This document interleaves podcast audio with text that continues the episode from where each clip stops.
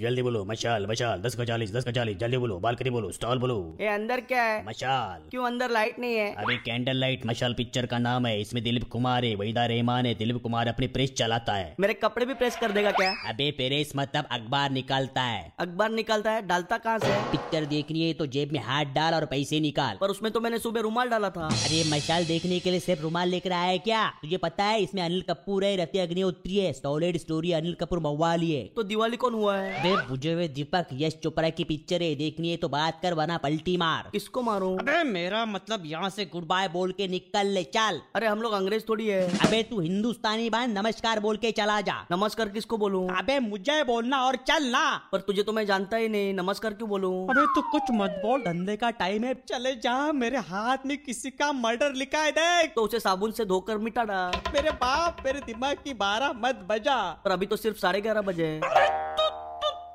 तुतू नहीं हुतुतू। अरे कोई मुझे बताएगा होम डिलीवरी वाला पिज्जा कहाँ मिलता है?